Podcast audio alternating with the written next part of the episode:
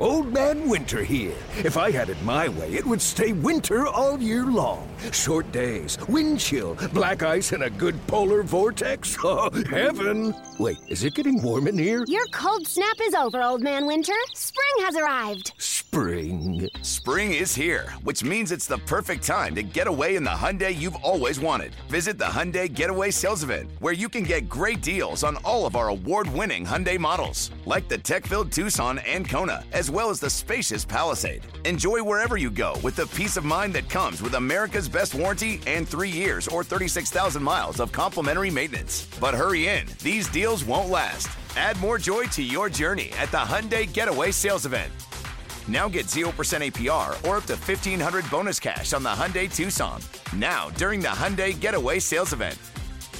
Offers end soon. Call 562 314 4603 for details. Presented by T Mobile, the official wireless partner of Audacy Sports. With an awesome network and great savings, there's never been a better time to join T Mobile. Visit your neighborhood store to make the switch today. This is Pax What She Said. Now, here's Perri Goldstein and Maggie Loney. So let's talk about then what's going on across the rest of the NFC North. I get to do this series every offseason with Pack a Day, and it's always a ton of fun to, to realize how much the rest of the division has changed because we, you know, go over the Packers roster with a fine tooth comb, but we don't necessarily always stop and think about all of the other roster moves that are taking place each offseason. So, starting with the biggest news that we got this week, we'll start with the Minnesota Vikings and the fact that they'll be releasing Dalvin Cook, who is, I don't know, this surprised me. I mean, he's hit the Pro Bowl last four years, over a thousand yards last multiple seasons. He's only, what is it, 27 still? Um, just what are your thoughts?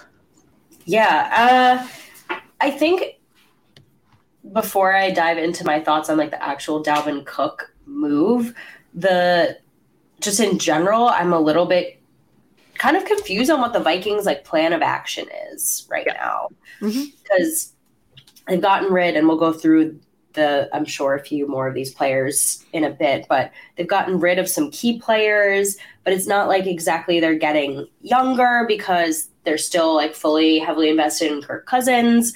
Um, but they do have a very young wide receiver corps. Um, their GM is pretty happy to trade away picks, which he's done the last two drafts, um, even traded with the Packers. And I don't know. I, I just think I'm I'm having a hard time seeing the vision. That being said, the Dalvin Cook move doesn't necessarily surprise me, and I actually don't know if it's really that bad of a thing because, look, but running backs are not as valuable as some other position groups. Dalvin Cook is still young, and I think that's the piece that is a little bit questionable, but he wanted a lot of money and he wasn't willing to take a pay cut to stay with the Vikings. So now he's going to be able to test himself in free agency. Do I think he's going to get more potentially than what the Vikings would have offered him on that quote unquote pay cut? To be seen, because just like the way the league values running backs right now, I actually don't know. It might have just been smarter for him to stay in Minnesota, but Minnesota must feel like that they have a good enough backfield to replace him. Is that true? That remains to be seen. Dalvin Cook is one of the most dynamic running backs out there. You know, we we've watched him slash the Packers, you know, run defense twice a year for a number of seasons now. Four four time Pro Bowler.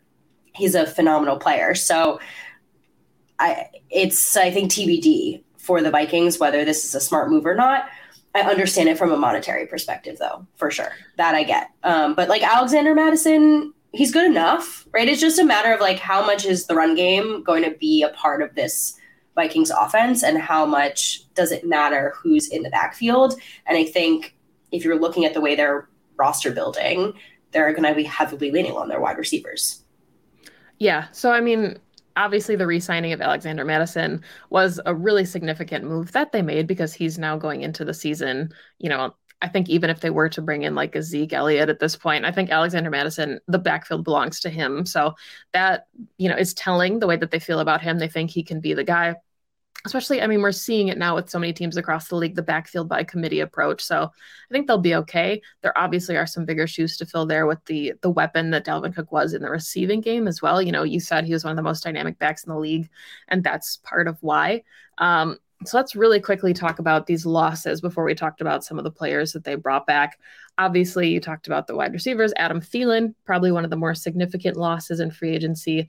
Dalvin Tomlinson along their defensive line went to Cleveland. Patrick Peterson, a really big loss. Uh, the corner, Eric's, Eric Kendricks, the linebacker, um, Sullivan, their nickel, and then trading Za'Darius Smith to Cleveland. So some pretty significant losses. And something I want to kind of mention here too when we talk about these pieces and you know looking for your thoughts on this too. The vikings did have a coaching change. They brought in brian flores to be their new defensive coordinator.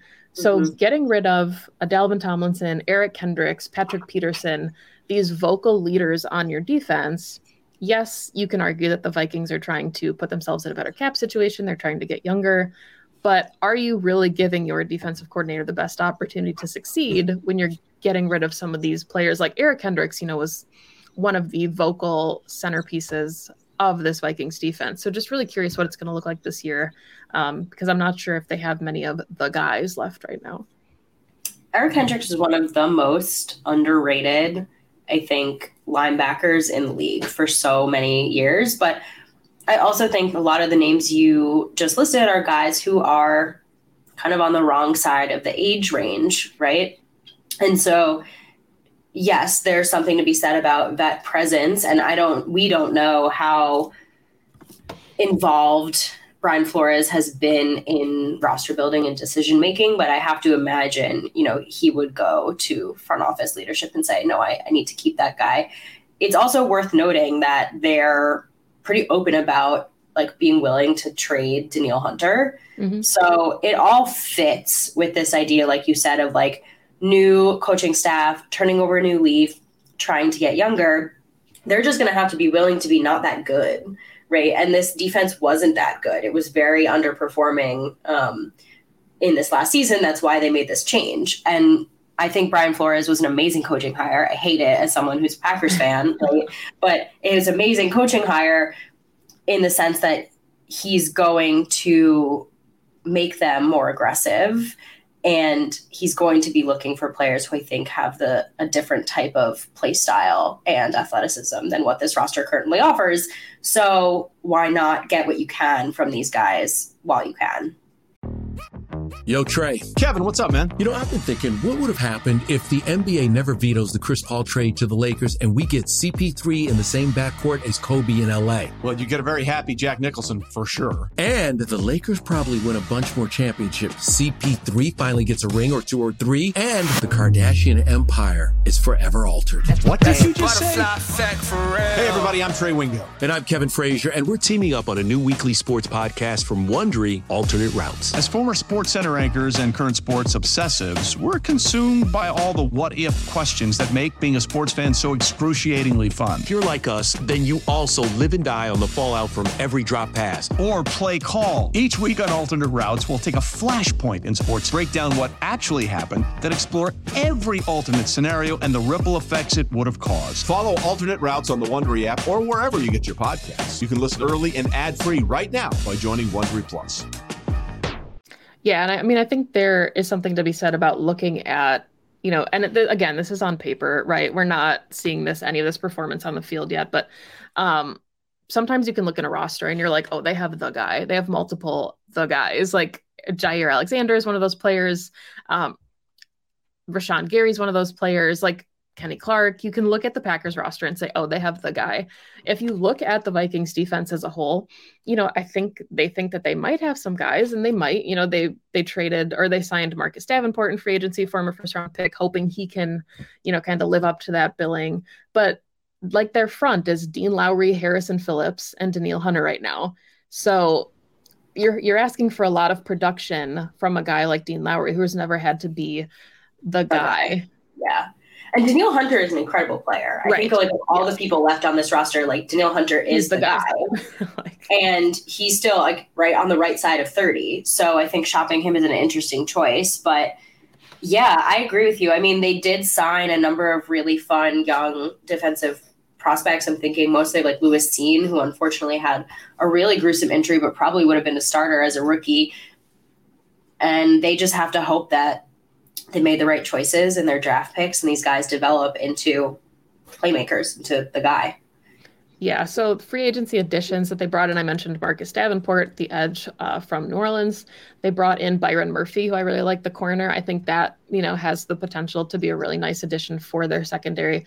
Joejuan Williams uh, from New England. They brought in Troy Reed with the linebacker, wide receiver Brandon Powell, tight end Josh Oliver, and then, you know, the aforementioned Dean Lowry. So they did make some additions, re signed their center Garrett Bradbury, Alexander Mattison, who we talked about brought back their kicker, uh, Greg Joseph. So they did have, I think, you know, they didn't have necessarily that many holes to fill. I just am not sure that the moves that they made, they won the division last year. And let's just say I don't think they're going to be in that same position this year.